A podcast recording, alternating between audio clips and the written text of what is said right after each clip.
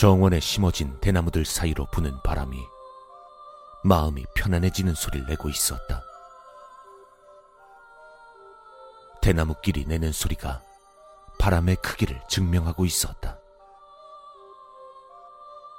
중년이 지나고 나서 바람 소리에 귀를 기울인 지가 과연 언제였을까? 절의 안채로 향하는 복도 옆의 통유리를 통해 또다시 발을 멈추고 절제된 부처의 정원에 눈을 빼앗겼다.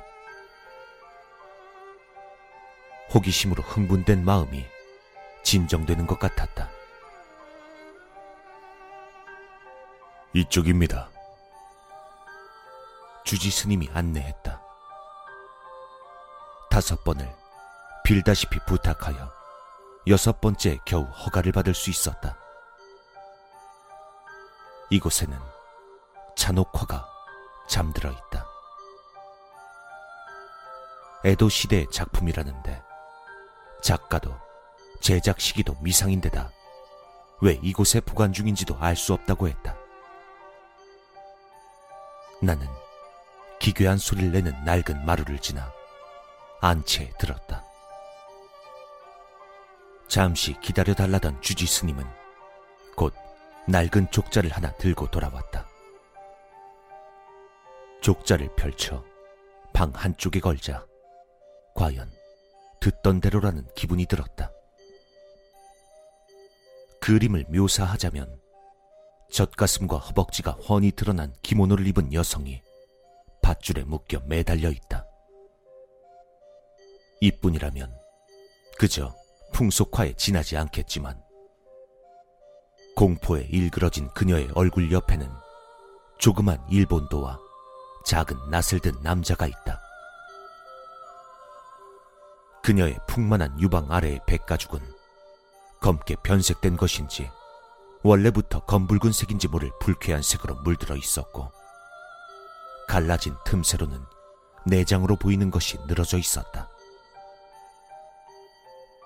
피의 색깔이 굉장히 검붉었다. 이 그림의 피는 여기 그려진 실제 여성의 피가 쓰였다고 전해지고 있습니다. 그 말을 듣자마자 그 족자에서 비릿한 쇠냄새가 나는 것 같은 기분이 들었다. 피 색깔이 변색된 이유도 본능적인 불쾌감도 이해할 수 있었다. 내가 얼굴을 약간 찡그리자 주지 스님은 나를 보고 미소 지으며 족자를 내려 다시 말아버렸다. 그린 사람과 그려진 사람의 혼이 강하게 깃든 잔혹화를 오랫동안 쳐다보면 자신도 모르게 그 그림에 빠져들어서 자해를 하거나 자살을 해야겠다는 기분이 든다고 합니다. 인자한 미소를 띄우며 설명하는 주지 스님의 왼팔에는 가는 흉터들이 셀 수 없이 많았다.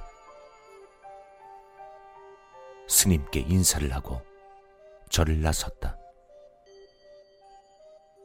기분 탓인지 돌계단을 내려가는 내 코에 스치는 바람에서 비릿한 쇠냄새가 나는 것 같았다.